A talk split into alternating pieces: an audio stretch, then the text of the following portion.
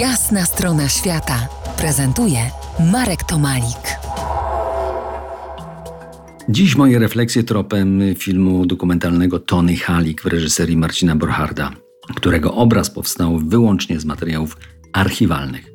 Tony mówi, że lata 50. były bardzo przełomowe dla świata, w szczególności dla mediów. Wspomina pismo Life, którego fundament miała stanowić zasada jedno zdjęcie mówi więcej niż tysiąc słów. Kilka jego propozycji reportażowych dla Life'a zostało odrzuconych na początku, ale ta jedna z małpą, która umiera ze strachu przed zbliżającym się wężem, chwyciła. I potem już poszło. Stał się dziennikarzem i to dobrze płatnym. Halik mierzył wysoko. Chciał należeć do grona najlepszych reporterów, odkrywać miejsca, w których nikt wcześniej nie był. Ten imperatyw był u niego bardzo silny. Dopiął swego, stał się jako dziennikarz Life'a rozpoznawalny i krok dalej popularny. Wkrótce przyszedł angaż z NBC, już wtedy telewizyjnego giganta w Stanach Zjednoczonych Ameryki.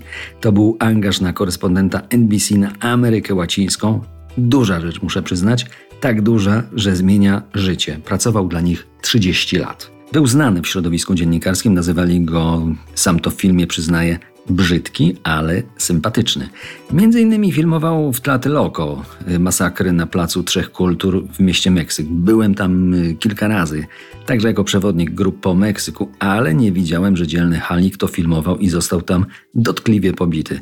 Zginęło tam wtedy 300 studentów. W Meksyku Halik spotkał się z Ryszardem Kapuścińskim, który w filmie mówi o nim w wielkich superlatywach, że był reporterem, który nie bał się ryzykować i był swojej pracy oddany. NBC otworzyło przed Halikiem nowe lądy. Przerzucano go z Ameryki Południowej do Afryki, Europy, a nawet Azji.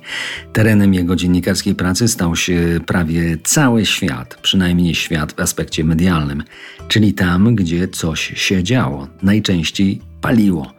W filmie widzimy go z kamerą w pobliżu Breżniewa, Fidela Castro, a nawet królowy angielskiej, a do Warszawy w 1972 roku trafił ze świtą Nixona. Tam skontaktował się z dobrze mi znanym Ryszardem Badowskim i pewnie części z Was znanym dziennikarzem podróżnikiem, a ten zaproponował mu sześcioodcinkowy cykl telewizyjny. Ale Tony wrócił do Meksyku, a Ryszard Badowski wysłał za nim reporterkę, aby zrobiła materiał dla polskiej telewizji. Była nią Elżbieta Dzikowska. Podobno spotkali się w Muzeum Antropologii w mieście Meksyku, chyba najcudowniejszym muzeum, jakie ja sam wielokrotnie odwiedzałem. Ale Halik wrócił do Polski na dłużej. Jak i w jakim charakterze opowiem Wam za kilkanaście minut. To jest jasna strona świata w RMS Classic.